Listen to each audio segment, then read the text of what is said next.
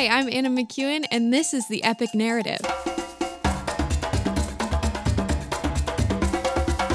And now, my dad, Bob Switzer.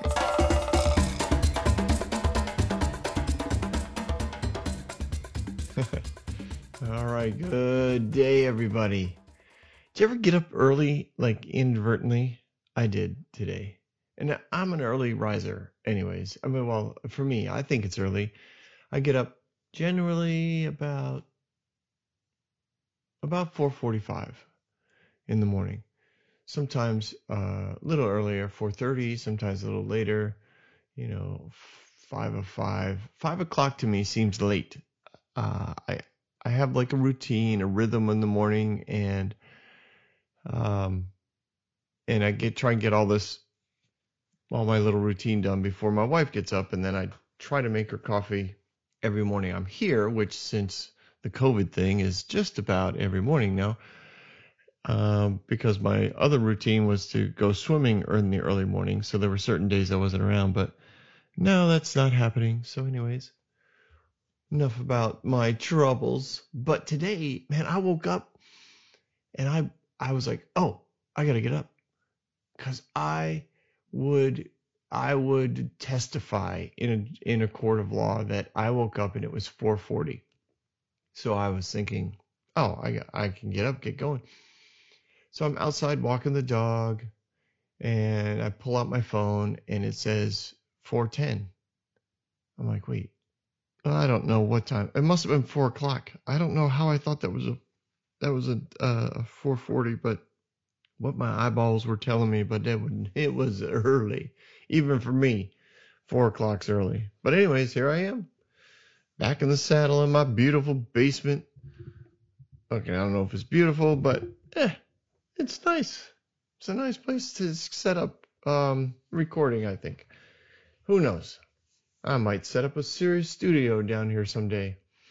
Podcast becomes famous. People are listening to it People ask me to come speak. Oh, I could make a living doing this. Oh, so much fun. I have so much more fun in a live audience than I do recording, but I have fun recording, so I'm good doing it. Anyways, on with the story. First Samuel 26. So when we left, when we last spoke, at least about the story, David had uh, gotten a second wife. That's what he did. He got Abigail as his wife, and um, I'm sure she was doing quite nicely, running things. She had five uh, attendants, servants that came with her, and they were rolling along. And David um, heads down to more hill country with the um, with the woods and the caves and the hills, and the whole families are with him, and and everything's rolling along and and Saul finds out. Where how's he find out? All the Ziphites told him. Remember those guys? They were from a few several podcasts ago. They're the ones who promised Saul, "Hey, we will tell you, we will deliver David up to you in exchange for rewards and acknowledgement and maybe some sort of uh, you know authority in the in the region." So they reported him again. Remember last time he came close to him. Did, probably didn't know he was close, but but didn't get him. So this time they tell him again, and Saul comes down with three thousand select Israeli troops to search for David. Now these when it says select, that that um that that probably means loyal Benjamites, family, people that are connected through blood because blood is thicker than water. A, that was a phrase I think from a disco song that I uh, I I I learned when I was you know uh, it seems like hundred years ago, but it was probably more like 45 years ago, and I remember singing it many times and having no idea what it meant. I just thought it was it was a cool song, but we uh we we know now that this talk about family is is thicker than than friends. So he selects these troops. They were probably all connected to the various commanders and le- various leadership roles that he's given their fathers. and wealth and um, land that he's given their families. Well, that was a long yawn. I told you I got up early, even for me. Take a little shot of coffee, see what happens. So, Saul goes down to the desert with 3,000 of his select family troops. Saul makes his camp uh, beside the road on the hill of this. I mean, it's so funny how they get so detailed. I can't even enunciate these words. David stayed in the wilderness. He didn't. He didn't get drawn out. He didn't. He didn't do anything. But he he hears that Saul is in the area. So he sends out scouts to confirm that Saul had actually arrived with them. So so David David doesn't try to run. Uh, he doesn't try to move the the families and the troops out of the hill country. He decides, um, you know, to stay, and he and he sends out scouts to see if Saul actually sent these guys or if Saul actually showed up. So he gets word back that Saul actually uh, showed up, that he is actually with the troops. So so David sets out and he goes to the place where Saul's camped. And now what that means is he didn't actually like show up where he camped. He came to that area where Saul was and he confirmed himself that Saul was there and Abner, the commander, Lord General Commander of the army. So Saul, uh, uh David, this is like a little recon mission. David's David's not alone, but it's a little recon mission. He's he's probably got 30 guys with him. I, I think the 30 mighty men came with him. And they just they're just hanging out, um, staying, you know, hidden, but they're watching the troops and the troops are setting up camp. And they're probably setting up camp in such a way that they will run we'll call them raiding parties, but they're not really looking for plunder. They're they're looking for David. They're going to send, you know, scout scout groups out amongst uh, amongst the hills and the woods.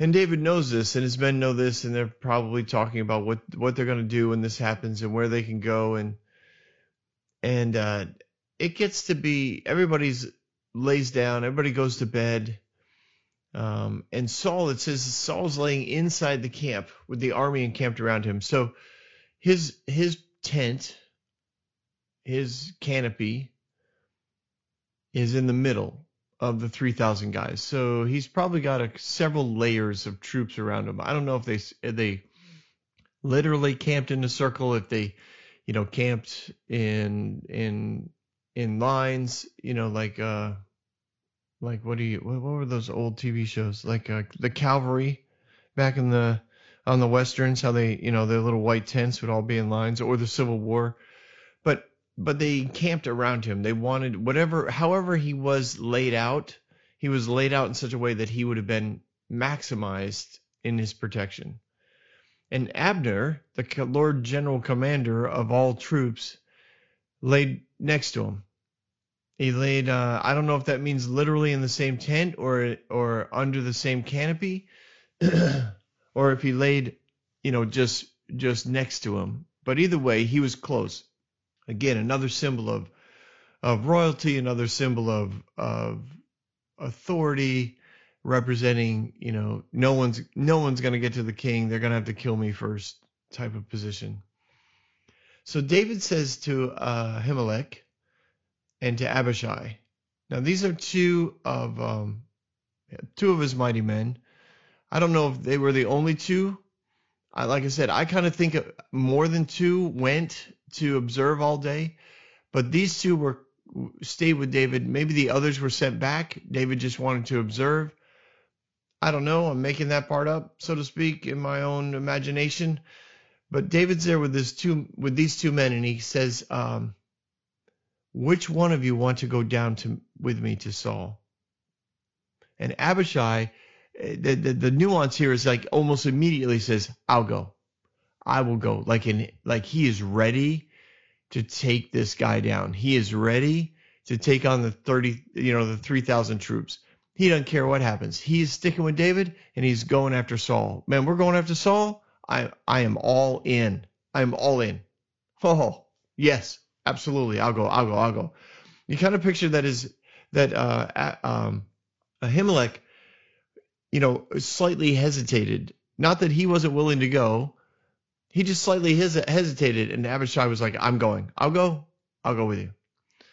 So David's like, "Okay, let's go." So David and Abishai went to the army by night, and there was Saul. Now I love that phrase, "went to the army by night," and there was Saul. It, it's it's it's not an easy walk. There are three thousand troops surrounding David at this, or surrounding uh, Saul at this point. Now I don't, like I said, now maybe he didn't necessarily walk by all three thousand men, right? He he he watched the way that they set up camp. He probably had already picked out his route. They didn't have flashlights. They didn't have lanterns. I'm sure that there was probably some fires that were still going, or some coals that were still glowing but it wasn't i mean if you've ever been camping that doesn't give out a ton of light you can see them you can see like ambers glowing but you can't really see anything when you're when you're near them so it's not it's not well lit it is heavily shadowed and the desert sky is clear and bright and so there is some light coming from i mean the desert is just brilliant at night brilliant with the with the brightness of the stars and maybe the moon and he works his way through this sneakily, sneakily, quietly. He's it's not he's focused. You got to stay focused. And there's Abishai with him. They're working their way around. They're hand, you know, doing the hand signals like like we see, uh, you know, the the commandos do, or the or the Green Beret, or or the uh, you know, the recon missions, the whatever, all the action movies you can imagine these guys with their own silent communication uh, language as they as they work their way through the dark. And they get all the way to Saul's tent. And there he is. He's just laying there, sound asleep. And that spear of his, the one that he won't let go, the one that he threatens people with, intimidates people with, walks around with, clinks on the ground when he's thinking, the one that you know he spins on the ground when he when he's bored the one i mean this this this spear is never leaves it's a security blanket. It never leaves his side. And there it is it's stuck in the ground next to his head and abner's laying there right right next to him with all the soldiers around him. And i just picture these this long moment of silence. Like first of all there's this feeling of relief like wow we got here. Like we didn't get caught. Like here we are. We are literally in the middle of the enemy's encampment standing over the man who has committed himself to my death the only way the only way it seems that this guy will stop chasing me is if i kill him and he's standing there and I'm sure his heart is is actually I think David's heart is probably calm at this point. I think I think David's very much at peace. Like when he got there, I I don't I think he was a little a little nervous sneaking all the way there, but when he got there, it was like, hmm, wow, here I am in the perfect position to take out the only person who's standing in the in the way of me becoming the king. And there had to be other thoughts that David had had over over these years. David is is probably in his uh, late 20s, probably around 28 years old at this point. And he's thinking he, had to have had some thoughts about how he would have run the country differently. And I'm sure he was told by many people, many of those that had joined him had probably said, you know, if you, when you, if you ever get to run the country, it's going to be so much better. Like the way that you lead, the way that you speak, the way that you interact, the way that you empower, the way that you, the way that you uh, relationally uh, connect to people. You don't use people. You don't abuse people. You don't abuse your power. You get involved with them. You you fight alongside them. You shepherd alongside them. You encourage them like David is this, uh, you know, incredible man. You lead them spiritually. You teach them spiritually. You sing with them. You dance with them. You eat with them. Like you are an amazing leader, David. You, when you run this country, this country is going to be so amazing to live in. Saul has run it into the ground as far as, as far as, um, no, not culture. What do I want to say? Not atmosphere. Uh, well, maybe the atmosphere. Saul Saul has just created this right this culture of fear. So so the hope is gone. That's what it want. Yeah, yeah. That's that's the direction we want to go.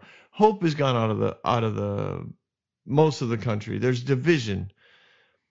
The north and the south are divided. The the Benjamites are clearly favored by the king and and trusted by the king and and the other troops are uh, other tribes are being left out of of roles that they should have. David, you are you are the type of leader that we need. And David's standing there and he's and I'm sure he's thinking at some in some way he's referencing all of that as he stands there. And I think as he became incredibly still and very calm. And Abishai is standing next to him. And he says, Today God has delivered your enemy into your hands. Now let me Pin him to the ground with one thrust of the spear. I won't strike him twice. Now, I doubt he said it that loudly. He probably said, Dave, I'll take care of this. Your enemy is now ours. It's ours. This is ours. Seize the moment. Our lives will change forever. I'll do it. Now there are a couple things going on here. He he was he was promising David that he wouldn't strike him twice. So he's saying, "Listen, I'm not going to do I'm not going to torture like torture him. There's going to be no pain involved in this." They as warriors, they would have known exactly where to slip that spear so that the death would have been almost immediate he's promising that. He's like, I, I won't strike him twice. This will be over quickly. It'd probably be done silently as well. And then he says, like like when he when he says, uh, you know, now let me pin him to the ground with one thrust of the spear. He's saying, listen, David, I don't I'm I'm not even gonna ask you to take this on. I'm not gonna put the guilt on you. You don't have to have his blood on your hands for for the rest of time when anybody questions you you can say you did not kill saul abishai did. I'll take this responsibility. I'll take the weight of killing a king in israel. And if i need to he's he's literally he's literally saying david if i need to i'll die for this. I'll put my life in jeopardy. If for some reason we you know you don't become king and i you know i become a most wanted man for killing the king and and I end up dying, I'm I'm good with that. You don't have to be the one who struck him. We will make it clear that I did it. That's that's what Abishai is committing to. This is a this is a really intense uh, moment of friendship, of loyalty, of of uh, not fear, of of passion, for the plan of God, for the man of uh, what they believe and who they believe is the man of God for the moment. They, this Abishai wants this to happen, and and he wants it to happen for his family. He wants it to happen for for the men, the other troops that he fights with. He wants it to happen for all of their families. He wants peace in the in the country. He wants David to lead the nation. He knows that this is going to benefit all who come in contact with the nation will be benefited if Saul dies. And, and that's the way Abishai is looking at this. And that's what he's committing to. So I, I, I picture David turning to Abishai because because I think it kind of surprised David that Abishai was was so willing to immediately you know to to take this role on.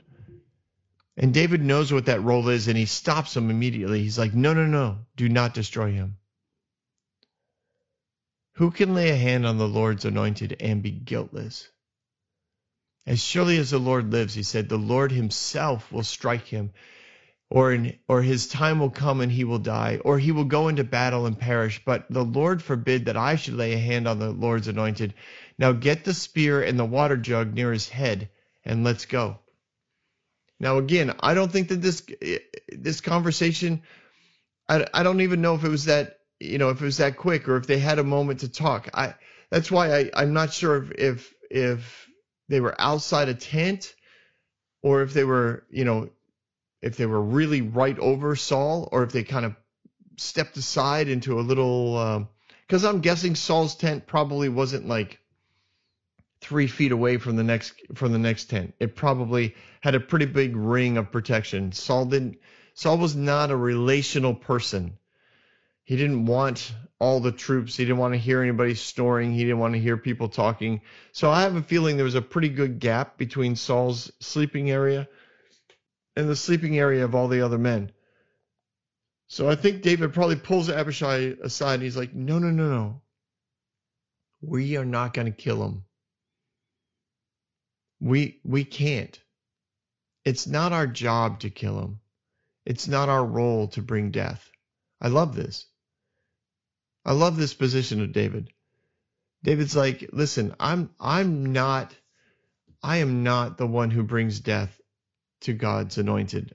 I, I know God put him in as king. And in my opinion, from my perspective, it's God who has to remove him. I know I'm anointed the next king, but it's not my job to put myself there. It's God's job to put me there. And so I don't know how Saul will die. I don't know if he'll die in battle.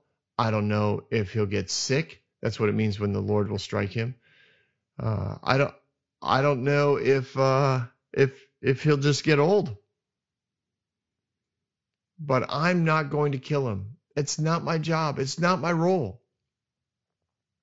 Man, I'll tell you, we can learn a lot from that. We can learn a lot. David's heart was, I'm going to wait for God's timing.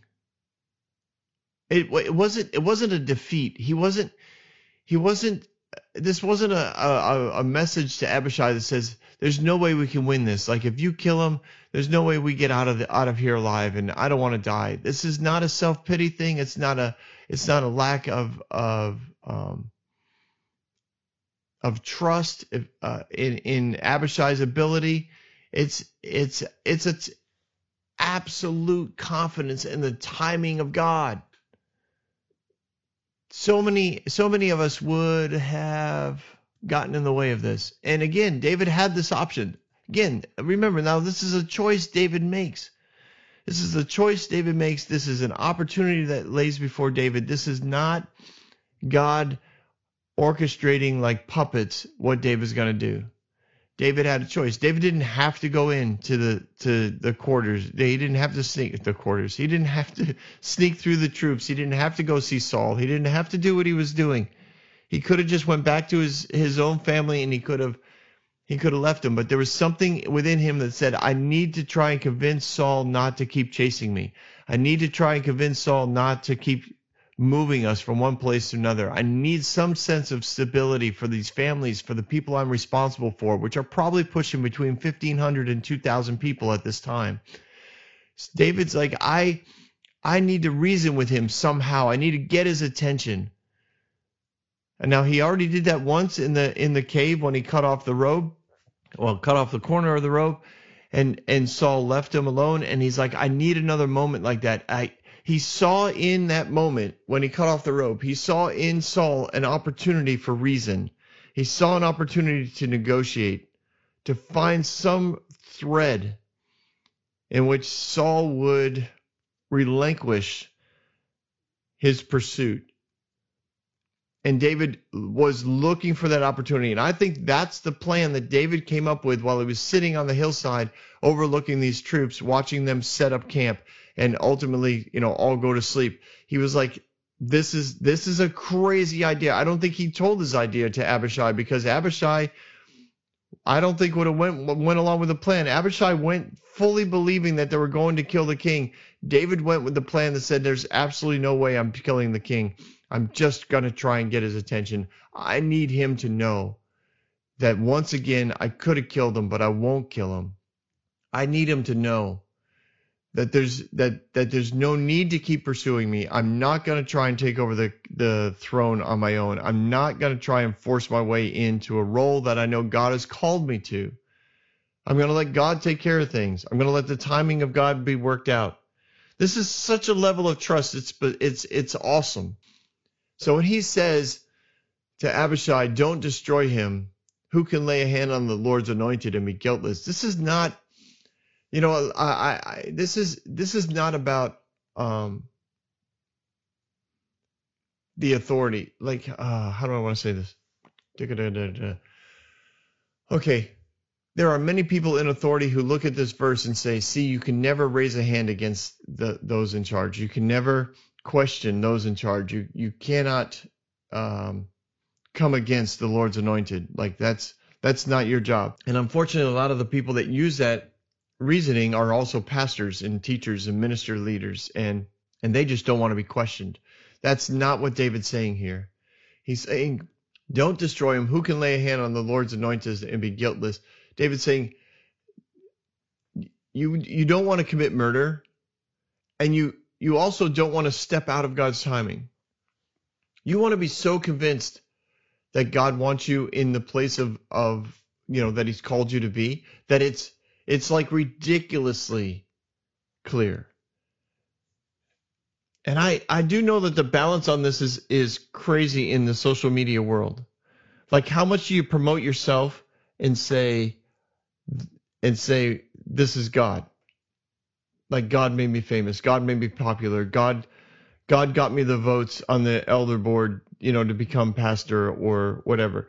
There's there's there's a there's a there's an awareness you have to have with the interacting uh, while you interact with with God about about what your role is in your own projection in your own movement uh, with His plan and how you move in that plan. I don't think you can make a wrong choice.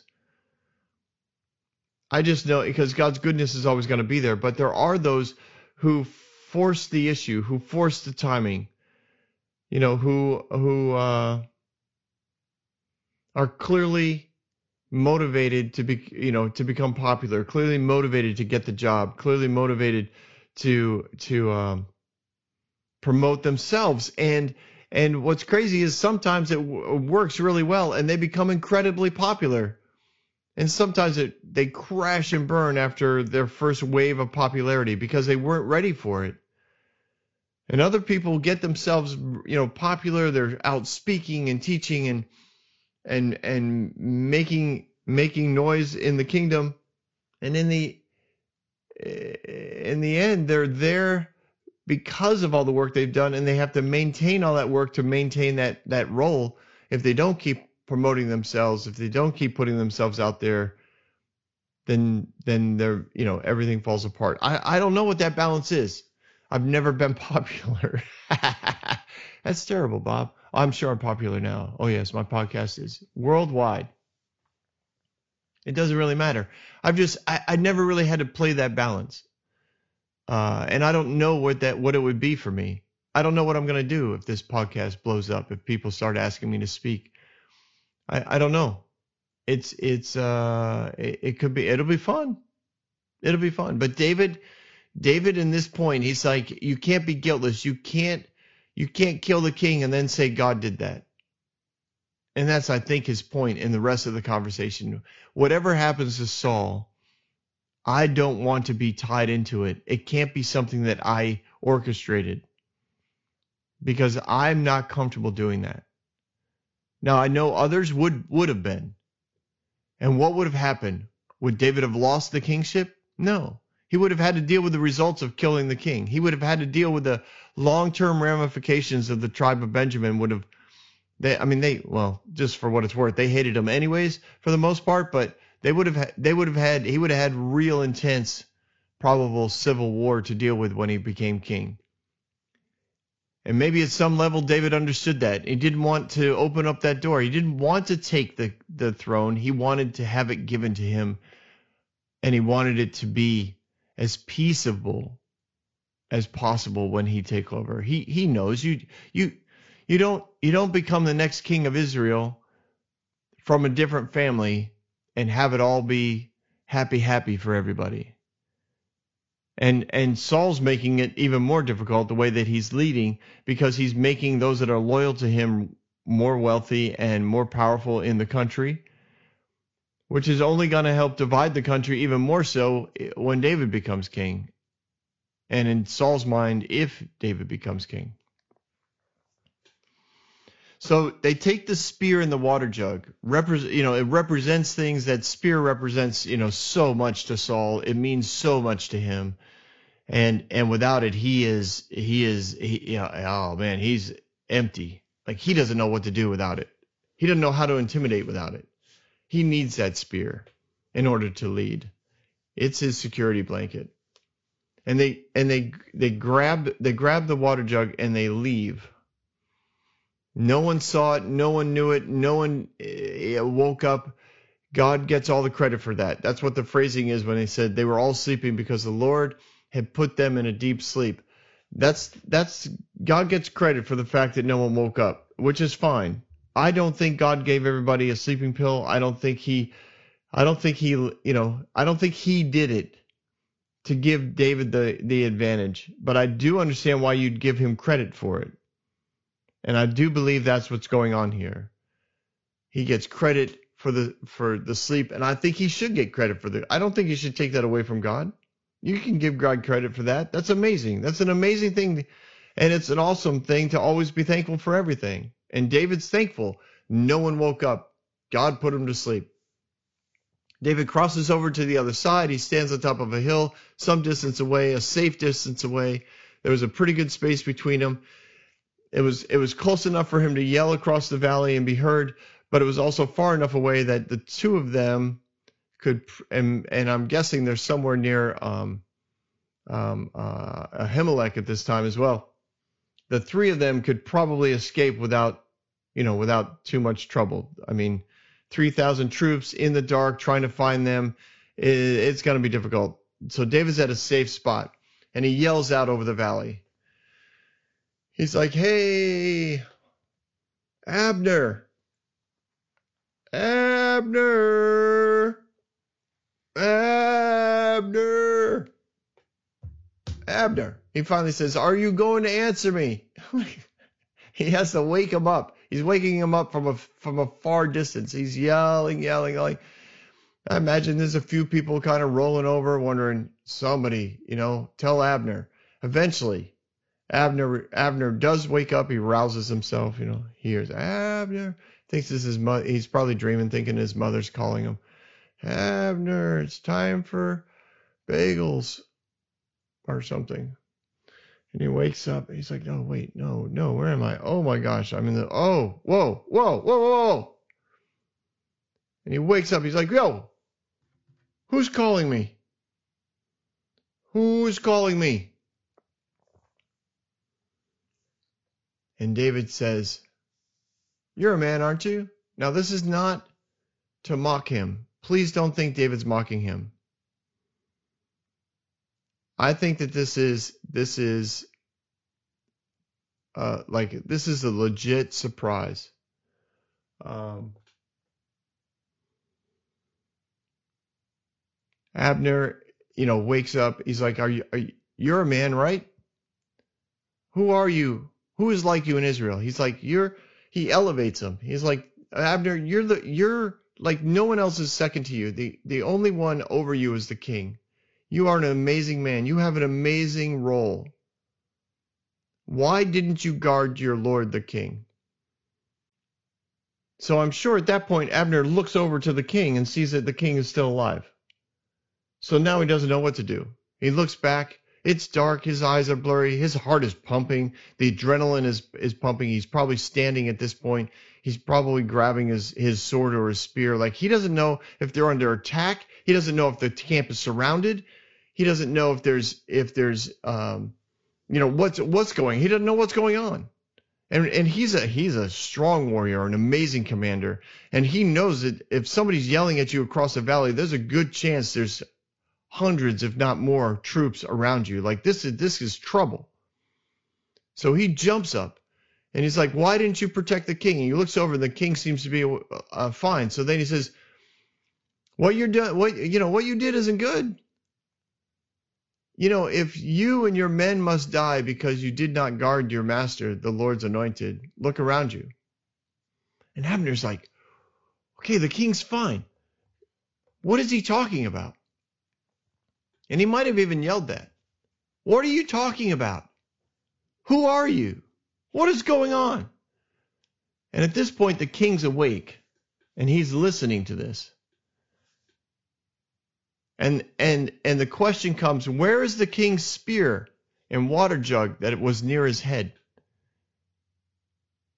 And and and at that point I think both Saul and Abner look and they and they see, oh my gosh.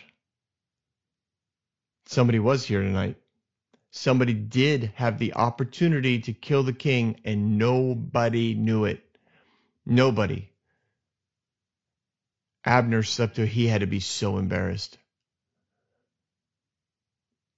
And David is standing on the hillside and having heard the voice, Where are the king's spear and water jug that were near his head? And seeing and the fear that went through Saul, the fear that went through Abner, the embarrassment that went through Abner, right? He lives in a culture of fear. So shame and and guilt and and uh, fear and frustration and disappointment all were rolling all over Abner. He had to be so deep. He probably now he's sweating, thinking, I'm in such deep trouble right now. This king is going to destroy me. And I'm going to destroy all these troops. But these were select troops. These were Benjamites. These were these were men that that had family commitment and they all failed.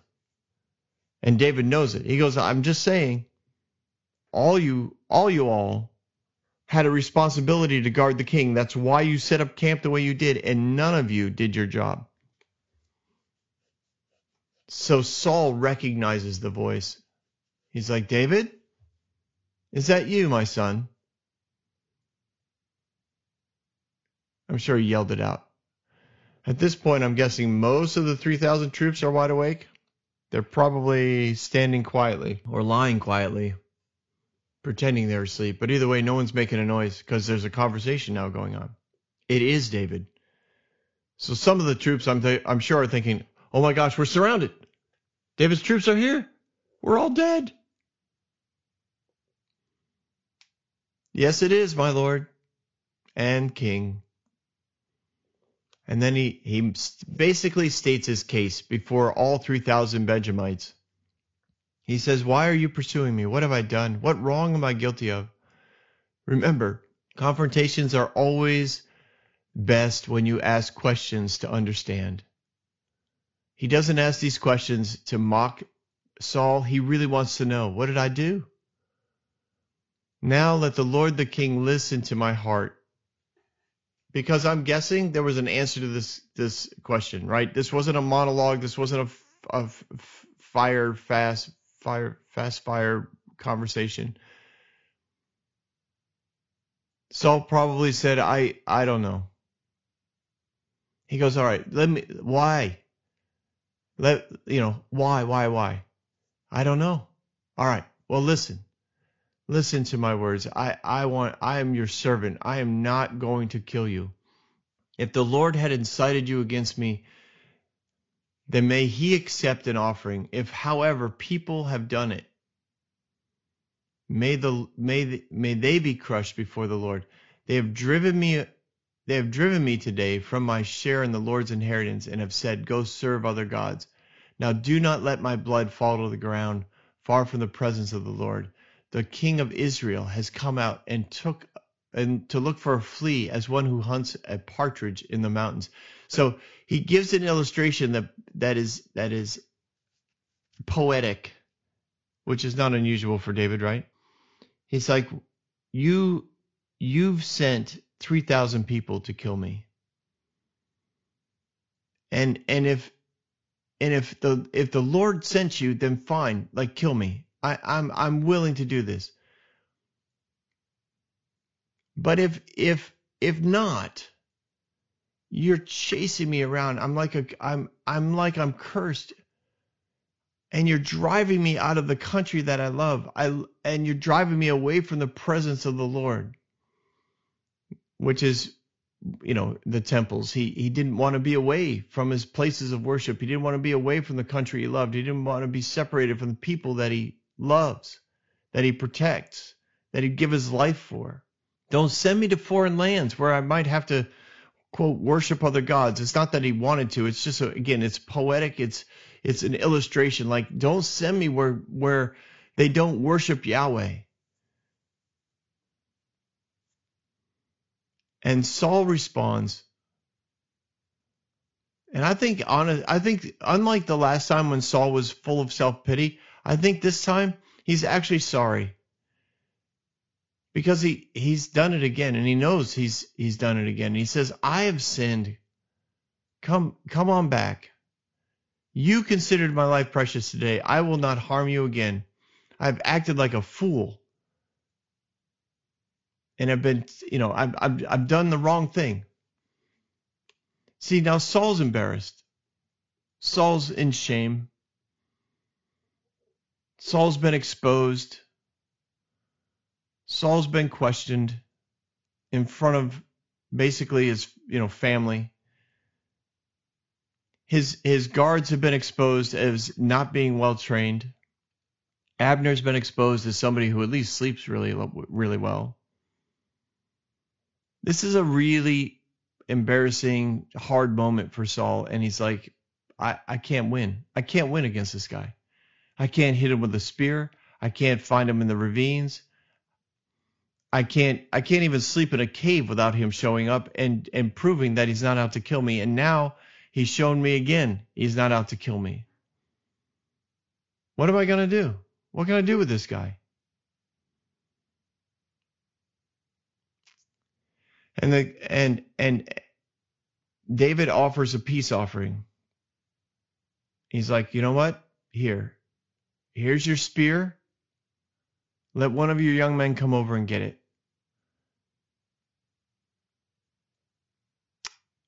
The Lord delivered you into my hands today, but I would not lay a hand on you.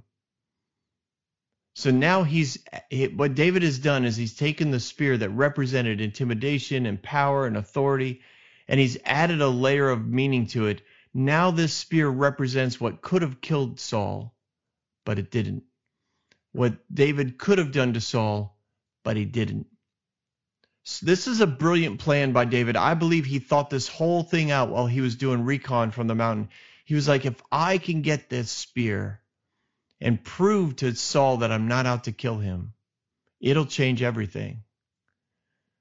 So they they send a uh, a young man over. He picks up the uh, the spear and the jug, and Saul says to David, "May you be blessed, David, my son. You will do great things and surely triumph." And that was kind of a, a parting shot. He's like, you know what? God's with you. Clearly, He's with you, and someday you're gonna win. He he doesn't he doesn't necessarily concede the throne. He just knows eventually. He just sees the favor. He just sees the blessing. He just sees that David is a righteous man and he knows internally he's not. It should have been an invitation. He should have received this whole circumstance as an invitation to get right with God. Once again, God's relentless in his love to call out to Saul, Come back to me, come back to me, come back to me. Receive, receive, receive. Be aware, be aware, be aware of my presence. Let's walk this out. Let's change this stuff. Let's repent. Let's get it right. And instead, Saul just transfers that all over to David and says, You're the good guy. I'm the bad guy. Someday you're going to win. I'm going to go home. And that's what they did. David went his way and Saul went his. It's a, it's a it's a fitting end to the chapter, I guess, because they make so many different choices. Such so, not so many. Well, they did make so many, but such different choices on the way to interpret these circumstances. David sees the whole thing as an opportunity to bless the king and to and to give the king the freedom to run the country without chasing him. I mean, the resources and the attention that Saul is giving to try to kill David and wipe out his 600 men and the 1500 people that hang out with him. He's like, please just know I'm not going to like Go run the country. I'm not going to take you out. I'm not going to force my way into the throne. He's trying to release Saul into freedom, as well as expose Saul to the love and, and kindness of God. And Saul looks at the whole thing and says, God hates me. He loves David. I'm out. It's it's it's crazy, but it's so true for all of us. we all have to take perspectives. We all make choices on the way that we see things. And if we don't see things from heaven's perspective, we're going to end up bummed out. I'm sure David left with a with a smile on his face. He saw the Lord do his work. Saul blessed him, so to speak, and told him he'd leave him alone. And everybody started packing up as the sun was coming up, and David left, and his men went back to their families and and they said, Hey, you'll never guess what happened last night, right? That had to be crazy. What a story to go home and tell to tell the men, to tell the men, tell the wives, the wives and and men tell their kids. The whole story had to be amazing to tell. And in the end, theoretically, we're free. Saul went home. It worked. It was a great victory. It's awesome. This story is an awesome little story. I hope you enjoyed it. You guys have a great day. We'll talk again soon. Hey everyone, thanks for listening. If you like what you heard, you can subscribe to this podcast on any platform you use. You can also reach out to Bob for questions or booking at thebobswitzer.com or email him at thebobswitzer at gmail.com. See you next week, guys.